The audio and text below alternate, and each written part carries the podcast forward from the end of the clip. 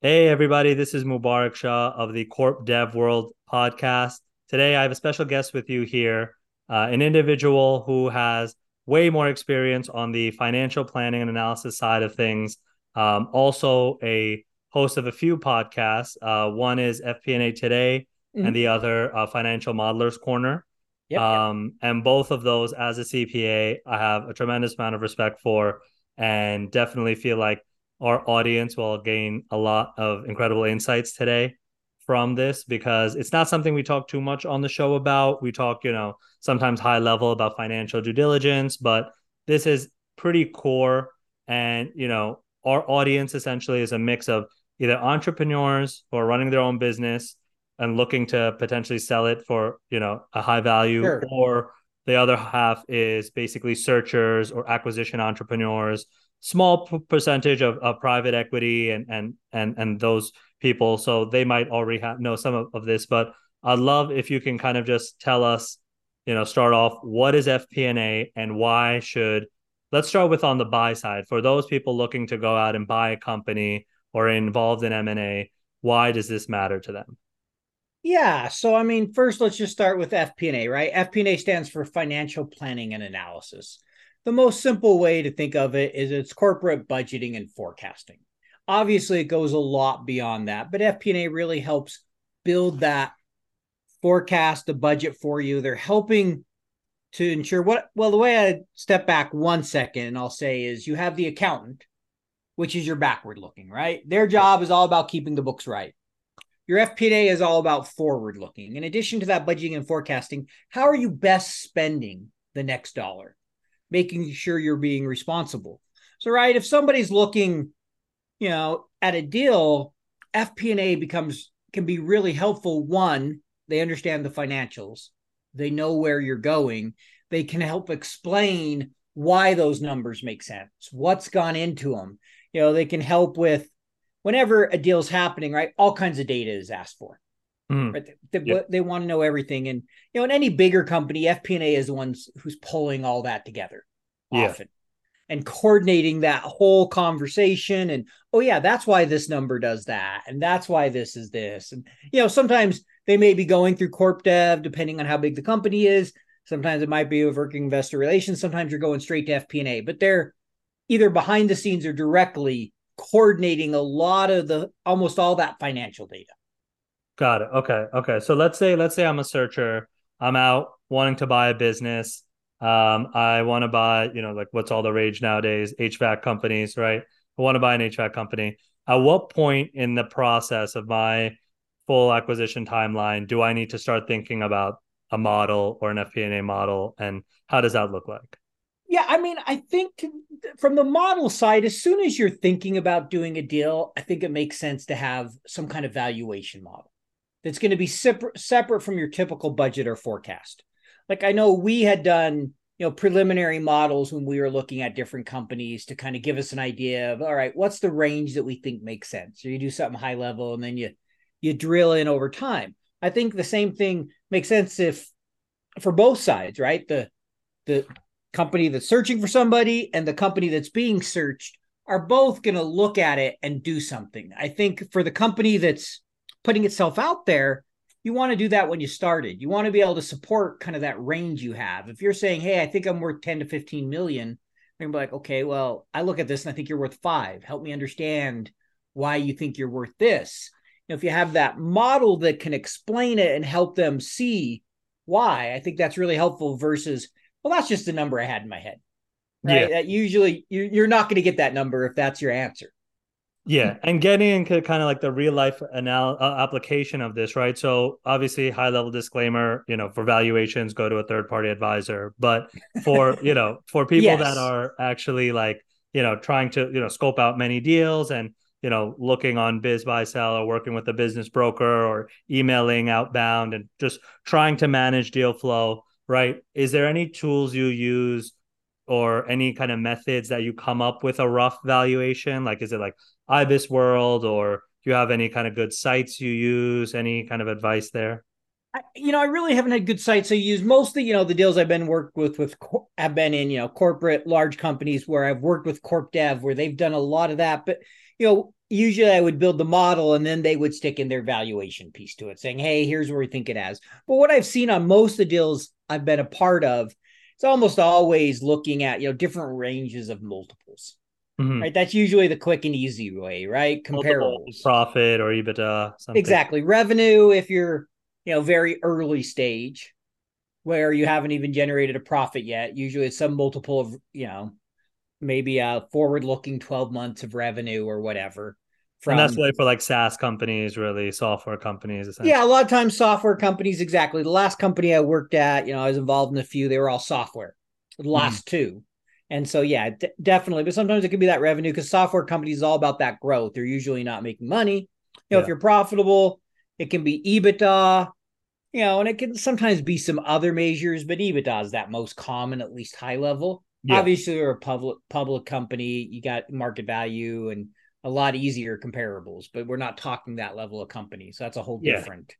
correct right? whole different analysis. this is yeah, like under 100 million or so essentially, you know, yep. usually in the few million range, lower eight figures like, you know, 3 to 50 million is probably the range that we mostly cover yeah, uh, the last two deals I worked on, I think we were one of them we paid only a couple million, and the other was maybe 30. They were pretty small deals, you know, from a revenue standpoint. I think one of them was a million in revenue, and the other was 10 on the last two I worked on. No, no, not 10, about 30. Yeah, got it. So I, I want to come back to that because I want to talk about maybe differences in models between what you did on the smaller deal versus the larger deal. But before sure. we do that, you told you told me something very interesting and very important that I think a lot of people miss, which is we talked a little bit in the past about um, budgeting model versus operating model and yep. the two different kind of can, can, you kind of go over that and explain what's for yeah. what the differences are yeah so i think you know a few things right financial modeling one of the podcasts i run is all about financial modeling and often when you're building a deal model you're you're very much focused on what's this deal look like Mm-hmm. Especially if you're from the side of you're doing the acquisition. Okay, what's the value th- we think we can get by buying this company? Because otherwise, you're gonna you're gonna lose if you're just paying the forward value, whatever the company is. You want to bring some synergies to it. Mm-hmm. So, right. So that's your operational model. And usually, most people who build an operational model aren't thinking about okay, how do I roll actuals into this? What do the cost centers look like? Yeah. You know, what's the general ledger? All those things that when you're doing a budget, you're typically thinking about because often you're going to load it to a system, right? A lot of these entrepreneurs are getting acquired or usually getting acquired by larger companies. Yeah, yeah, yeah. And so those larger companies want to roll it into their overall budgeting and forecasting process. Mm-hmm. And so typically, often what ends up happening is you build one model for the deal, and then you build another one for operating, just because the design is such in the deal model that it's not easy to operationalize it.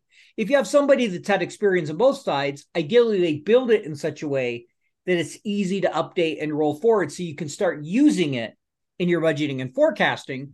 But you know, even then, sometimes often what happens is that new company gets rolled into a certain department or it gets broke apart.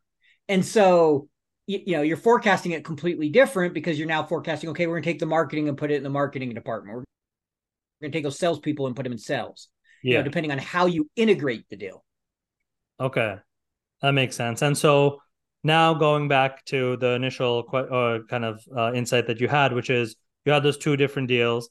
Um, do you, is the template generally the same? Like, is it based off of P and L and balance sheet and cash flows for, um, you know, for every type of model, or are there other drivers that come in, other variables that you need to pull in? Sure. I mean, it's it's going to vary by model. I think often you're looking at some operational metrics, like trying to understand right? Whatever the key drivers are of the business. So, you know, for example, one of them we were look, you know, we looked at how to how to do with DNS services around websites. Mm-hmm. And so you're wanting to understand, okay, how many how many calls are happening, how many customers. So I remember spending a lot, a lot of time trying to understand what the customer base looked like, what the churn was, a lot of those operational things that underlie the financial. Because really, you know, if you think about any business, for the most part, financials are a lagging indicator. Okay. Right. You know, like take take revenue. You get it a month after. The leading indicator is how many people are coming to your website. Yeah. Yeah. And yeah. you convert some or how many leads are you getting in? So you want to understand those pieces to really understand the growing rate and to make sure they make sense to the financials because small companies a lot of times are on a cash basis. Yeah. You know, yeah. some of them I've looked at, they're definitely on a cash basis. So, right, you see rent all of a sudden is 200,000 in one month. And you're like, okay, what does that actually look like when they come into an accrual based yeah method of accounting? And so, you know, trying to make sense to go, okay, yes, we've normalized the financials and the operational makes sense with the normalized financial. Like I can understand why it flows this way. And so that's really a lot what you're looking for early. And that's where you know you also do a lot of you have someone professional like you mentioned come in and do that due diligence and give you their take. Yeah you know yeah. it's not just me and the corp dev guy. You obviously want somebody to come in and analyze all that and have you know a professional look at all those numbers and make sure they agree and things make sense and they've done their normalization. And then you're taking that and using that to further help you with your modeling Got it. Okay. Okay. And so, I mean, this would be interesting on a screen share, but one of the things that I'd love to kind of know about is um, you had mentioned that, okay, on a Q, Q you know, when people are post LOI, they'll bring in the QoE provider, the quality of yep. earnings person. That person kind of helps verify EBITDA almost as like some forensic accounting to make sure that yep. there's, you know, all that's taken care of. But where or I know I know models are a lot of the times used for investors or the debt financiers, you know, SBA mm-hmm. loan requirements or so. And so what are what are like the main outputs of a good model? Like what what should I after setting up the model, putting in the inputs, what am I looking to get out of it? Yeah, so I mean your outputs are going to start with first understanding what the the revenue what the expenses, what the profit looks like, mm-hmm. right? That could flow into the balance sheet, especially if you have a lot of heavy investments, and also what that cash looks like. Also, if you're borrowing, you know, okay, can we can we manage that? What's that debt load look like? Th- those are the outputs of trying to understand how those play together. Beyond that, you're taking usually you're taking the revenue, the P and L side, and you're taking that and running it through a number of different uh, you know multiples, some kind of method to value it, whether yeah. that be a DCF and whether that be a multiple of revenue of EBITDA. usually have five or six different ways you're looking at it and saying, okay, you know, in that LOI, maybe we thought this was worth 80 million. Now that we've carved it all out, we only think it's worth 65 million. And we'd have to get to this type of multiple for it to be 80. Does that make sense? Is that attainable? So I think a lot of the ones I've done were very small, so there was no debt very mm-hmm. small deals. So it was really looking at it and going, does the price make sense? Like one deal, we looked at it and said, okay, the revenue keeps coming down every time they give us a new forecast. Why would we do this deal? They're supposed to be hyper growth. They want us to pay yeah. for hyper growth. And, you know, it was really to help the executives get comfortable with that the deal made sense. And I remember the call and one of them being, why are we even still talking about this? Let's just move on. Yeah. Like, okay, yeah. That, that's what I was thinking. Like, this doesn't yeah. make sense. Got you know, it. And I've been in others where it's like, where you have a sol like those are software companies where you're paying for a revenue of mul- I mean a multiple of revenue yep. in the future. But I guess when you're looking like historical and if you're buying a company that you're looking at like say you're if it's a today, you know, I know some deals going on based off of like 2022 EBITDA or sure. you know TTM mm-hmm. July or something, TTM June. Yep. Um so does that change then the way the model is done or I don't know that it really changes the details of the model. I still think you need to at least look at where you think the business is going. So I think every model is going to have historic and a forward looking period. Now, how you value it, sometimes you might be valuing it off a trailing 12 months, like you, you mentioned, or prior year. You're going to look at both. So you're going to look at different years, right? I mean, I think with any model, when you do your multiples, it's a sensitivity, it's a range because there's not an agreed upon number out there that says, okay, if it's construction, it's always nine between nine and 10. Or if it's retail, you're always paying this multiple, right? Every business, it's a, it's a discussion. Yeah. It's a negotiation. And there's almost always things beyond just the historical that play into it. Like how much do you, you know, have they added some new customers? Are there other things? So I think no matter what what type of business, you're going to want to do some forward looking to see if it makes sense for you for the growth, see if you can grow it the way you want to. And you're also going to do some sensitivity around whatever you're looking at, whatever multiples, comparables, DCF, and NPV, you know, those different methods you're using to evaluate it. You're always going to have several, you know, different ranges you're looking at and different assumptions. Well, what happens if the interest rate is 10% versus, you know, 6% or whatever? Okay, got it, got it. And so when in the process with someone and if you could give a background like bring someone like you in and what exactly where do you fit into the picture? Where do you help out with? Yeah so typically when i did it like the last company i worked at we had a full-time corp dev person who was always analyzing all the deals. And as soon as he needed help with modeling and wanted someone from fp&a to be involved in helping develop that model he'd bring me in and so he'd have me start looking like okay here's the you know the deal room here's all the material start going through it and let's start kind of getting an idea what this looks like you know, we think this is a company we're interested in. We've gone through the initial phase and told them we have some interest. We want to dig in further. So usually I'd be brought in after there had already been some discussions as an FP&A. And it's not always FP&A that does it.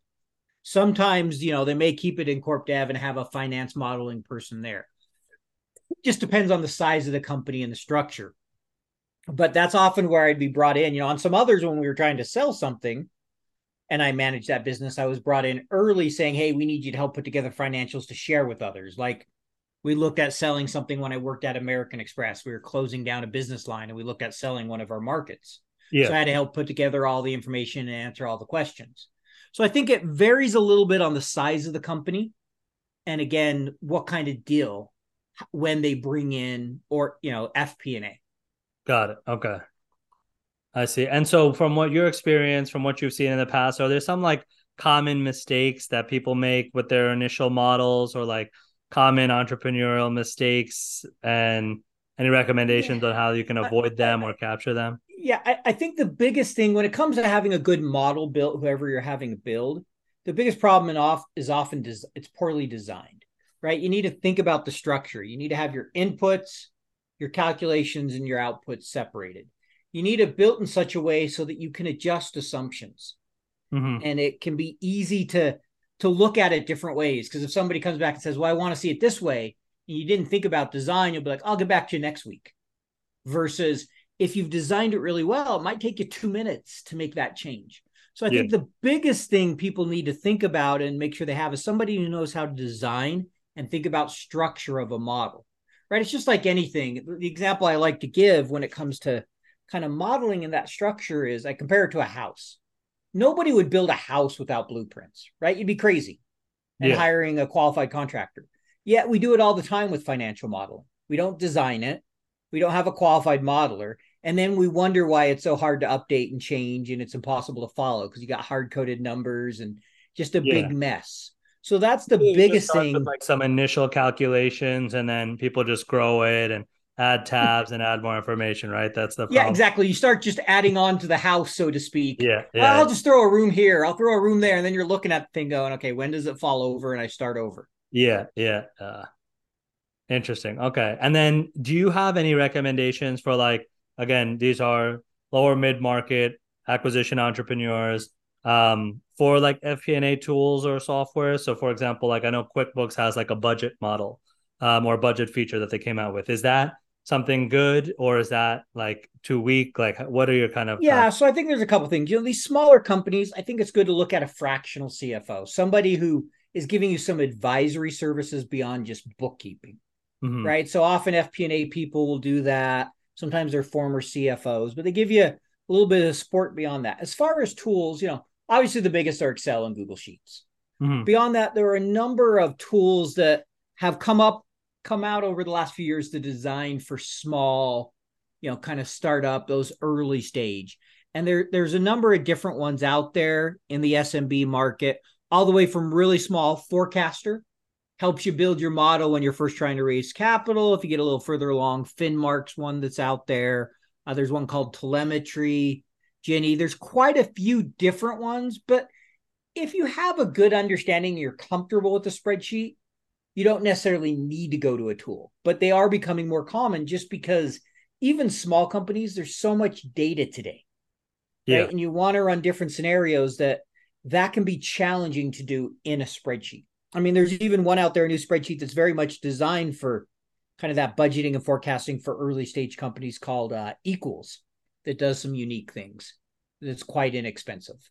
Okay, interesting. I actually haven't heard of that one, but how how long would you? I'm going to check that out. Um, but I know obviously it's a it's a living document, right? A financial model. It's always kind of being updated based on new information, uh, changes, you know, changes in trends and activity in the business. But how long should one feel like it takes to set up an initial model? Is this something that's like done in a few minutes, a few hours, a couple days? Like how? I, it, I think it depends on the complexity.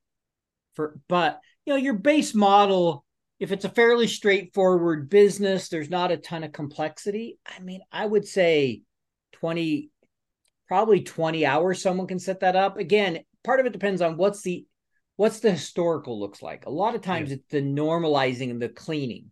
Like, because if you want it to be on an accrual basis and they've been on a cash basis, you got to start looking at those actuals and do all the normalization. The yeah. mo- setting up the model usually isn't difficult, especially you know some of your base assumptions. It can get a little tricky if you have you know a lot of different drivers for revenue, or you want to look at it a lot of different ways. But setting up a base should be pretty consistent, right? Each each of your sheets should have a similar layout.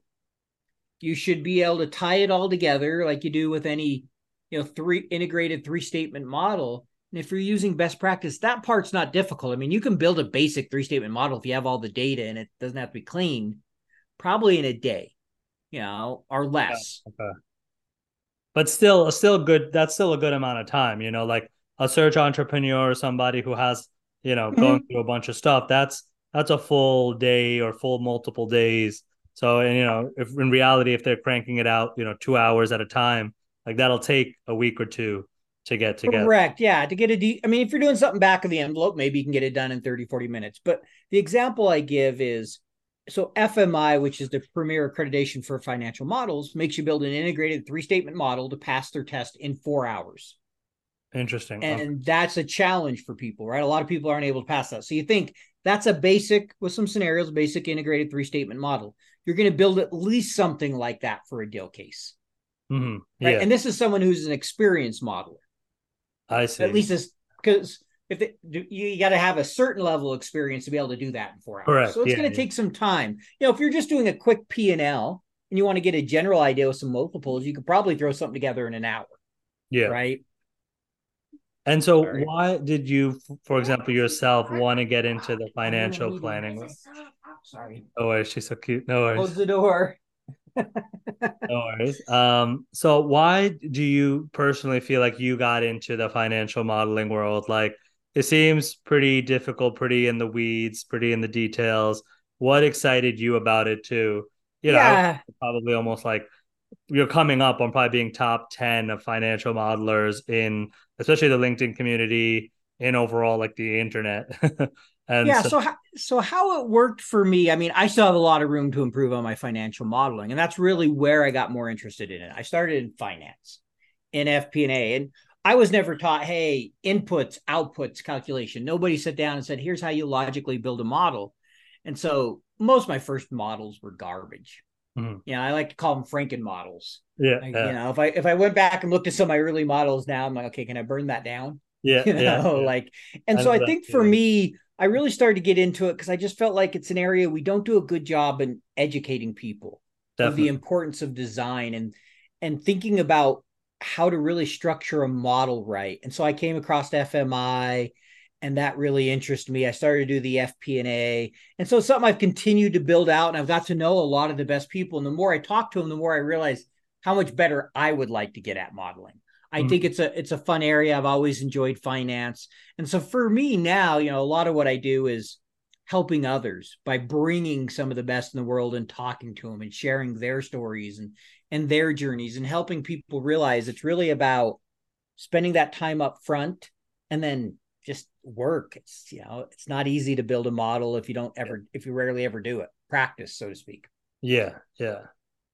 Interesting. Okay. And so so so someone to then okay, let's say they oh, we understand that we need to have the base historical data, right? So a lot of mm-hmm. times, as you mentioned, these smaller companies have cash basis financials, and that doesn't translate well to accrual. So you need to make sure you're comparing apples to apples if you're, you know, basing your forecast off of um, your historicals. Uh, outside of like drivers, right? So like revenue drivers, like you had a great example of okay, there's customers would be or website visits would be a future indicator rather than rather than a lagging indicator. Um, outside of drivers and then like putting just a percentage increase so like if i'm making a three year model or so out into the future you know expenses increasing by a similar percentage related to revenue based on historicals is that kind of all i need to do really to get a good model or what other intricacies are involved yeah i mean i think there's two different ways to look at it i think it's good to have some of those base assumptions like hey we can grow it by x but i think before you even do that you need to know what are the key your key drivers so an example would be let's say every 50 customers i i have i need to add a new truck right mm, okay. and so you need yeah. to understand what those primary drivers are yeah. And build in those assumptions versus just because rarely ever like 3% growth are things linear. Yeah. Right? There's almost there's all kinds of step functions. You got your fixed and your variable. So understanding those key things that really drive and turn the the knobs and your expenses and your revenue and build based on that. Those should be your assumptions. What i call, like to call the you know if you think of the 80 20 principle it's what are your 80s and there's usually you know anywhere from three to five, maybe a couple more that you really need to focus on. Then all the other stuff you could probably just grow on yeah. some simple percentage. Right. But I see your point. Like, so, like, if you're handling a certain amount of customers, but after hitting a certain threshold of customers, now you need to bring on another service advisor, a customer success person. Now, all of a sudden, that's a massive bump up because you're adding a whole nother layer of payroll I see. It, Interesting. Okay. Yeah, exactly. I think that's the key thing to understand is just to think through what what's that key driver of when you're going to have either a lowering or an increase in expense. Like if it's a business you're winding down, okay, as we take out every 50 customers, we can reduce one customer support person or we can close down, you know, one branch or whatever. Yeah. Interesting. Okay. Okay. I like that. So so let's say I'm a beginner or I'm listening to this podcast and I know that you know, I need to start getting into this. Um, do I just go onto YouTube? Do you have any cool resources for beginners that you know that can get introduced yeah. to? How, how do I like get into this? Yeah, I'll, so I'll give a couple resources, and again, it depends on the level you want to get into. I do have a an intro level uh, modeling design principles, so I don't get into how to do the model. I get into how to think about designing a model. It's really around the design. There are a lot of great resources out there. You know, from if you're somebody who wants to get better at modeling and really learn to build models, Chris Reilly is a great resource out there. He has a lot of really good courses. Um, Danielle Stein Fairhurst has some really good stuff. You know, if you really want to become an accredited modeler, like if you're serious about it, getting the accreditation from Financial Modeling Institute is a great, great way to go. They're the one who sponsor our podcast. They have a, a 10 hour video series that teaches you the fundamentals of building a three statement model. So, right, these are getting more if you, hey, I really want to model. If you just want to learn the basics, sometimes picking up a, a book or, you know, there's people you can follow on YouTube. It, it depends on, you know, what level you want to get at. But the resources that are out there, there are a, t- a ton of resources today. There really is on modeling.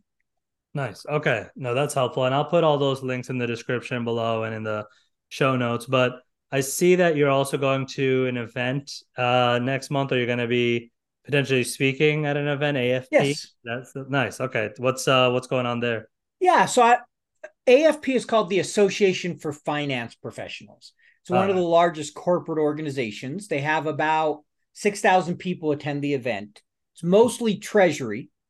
And then they also have fp&a so i'm speaking about building a best practice fp&a team with a couple friends of mine a guy by the name of ron montero and andrew childress at it. I'm a a member of the AFP. I just completed their FP&A certification. They offer a professional certification.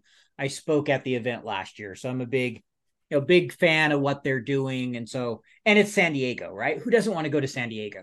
Yeah, so yeah. I'm going to take the family and have a little vacation, and then attend a conference for a couple days. Nice. So, no, that's awesome.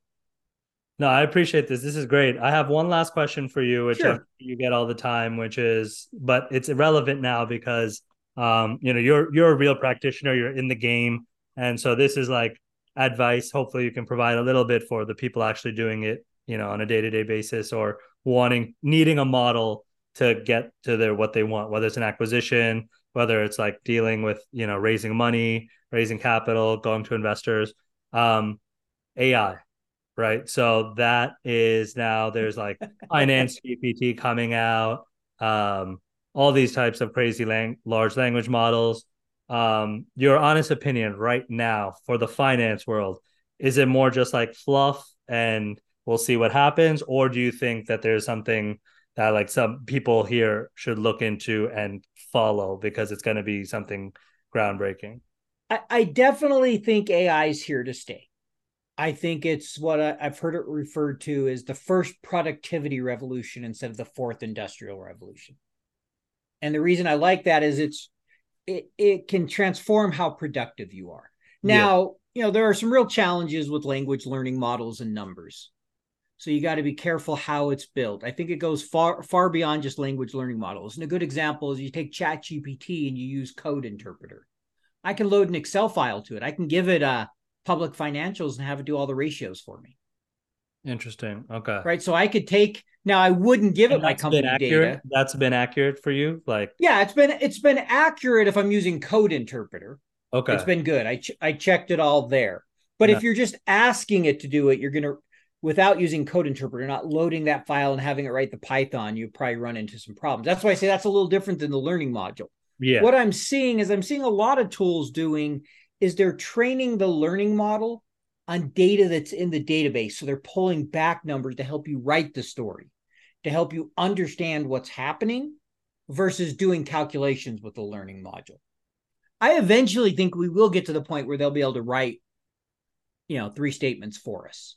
But I think we're AI, not just language learning models, but AI in general.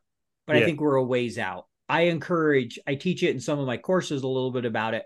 I encourage everybody to at least be playing with it, learning it, because there are a lot of things that can help you do, help you write a formula, help you, you know, write a code, help you better that email, whatever it might be. There are plenty of things it can do. And I think we're just right now scratching the surface. Got it. Got it. No, I, I appreciate that. Yeah. That and co- what about you? What do you think about it? So I was going to go with what you said initially of like I saw that in the text world and the content generation and generative AI is great, but then I was seeing how people are able to manipulate numbers and how it's not super accurate where it's like it's not like Excel where I don't think as long as you have not made a typo, you're never going to have an error, right? ChatGPT has been able to quote unquote hallucinate yeah. and and have those yeah. errors. So I like this code interpreter feature. I didn't know that that could be an add-on. I know what it's used for from a coding perspective. I haven't looked too much into it to see how it could be used from the finance element because I was kind of like in my head I was like, okay, like they're still having issues with numbers. Like this might be a 2025 thing that I visited, you know, there. So, but I appreciate that insight into code interpreter because um, I know coders and programmer friends of mine's like say that that's a game changer and it's literally changed their day to day life. Um, yes, I've heard that. Yeah, yeah. So seeing, I, I probably have to learn a little bit as to how that works with Excel and loading documents into that, but that's that's pretty cool. I'm gonna check that out.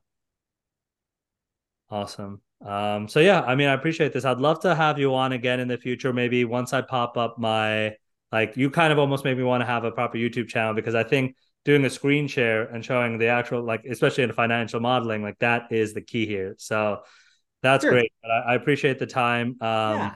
Anything final from you? Can uh, where can people find you if they want to learn more or follow you? Yeah, so I mean, LinkedIn is the best place. That's that's the first place. You can always find me on LinkedIn. My website is called the fpandaguy.com and it's AND because you can't do an ampersand in a website. And yeah. then if someone wants to try listening to one of my podcasts, you'll find Financial Modelers Corner or FP&A Today on you know all the platforms out there, Spotify, Apple, Google, whatever one you listen to, it's on pretty much all of them. Nice. Nice. Awesome. Well, thank you so much, Paul. I appreciate the time and hopefully our listeners love this. Thanks. Appreciate it, Mark. Take care.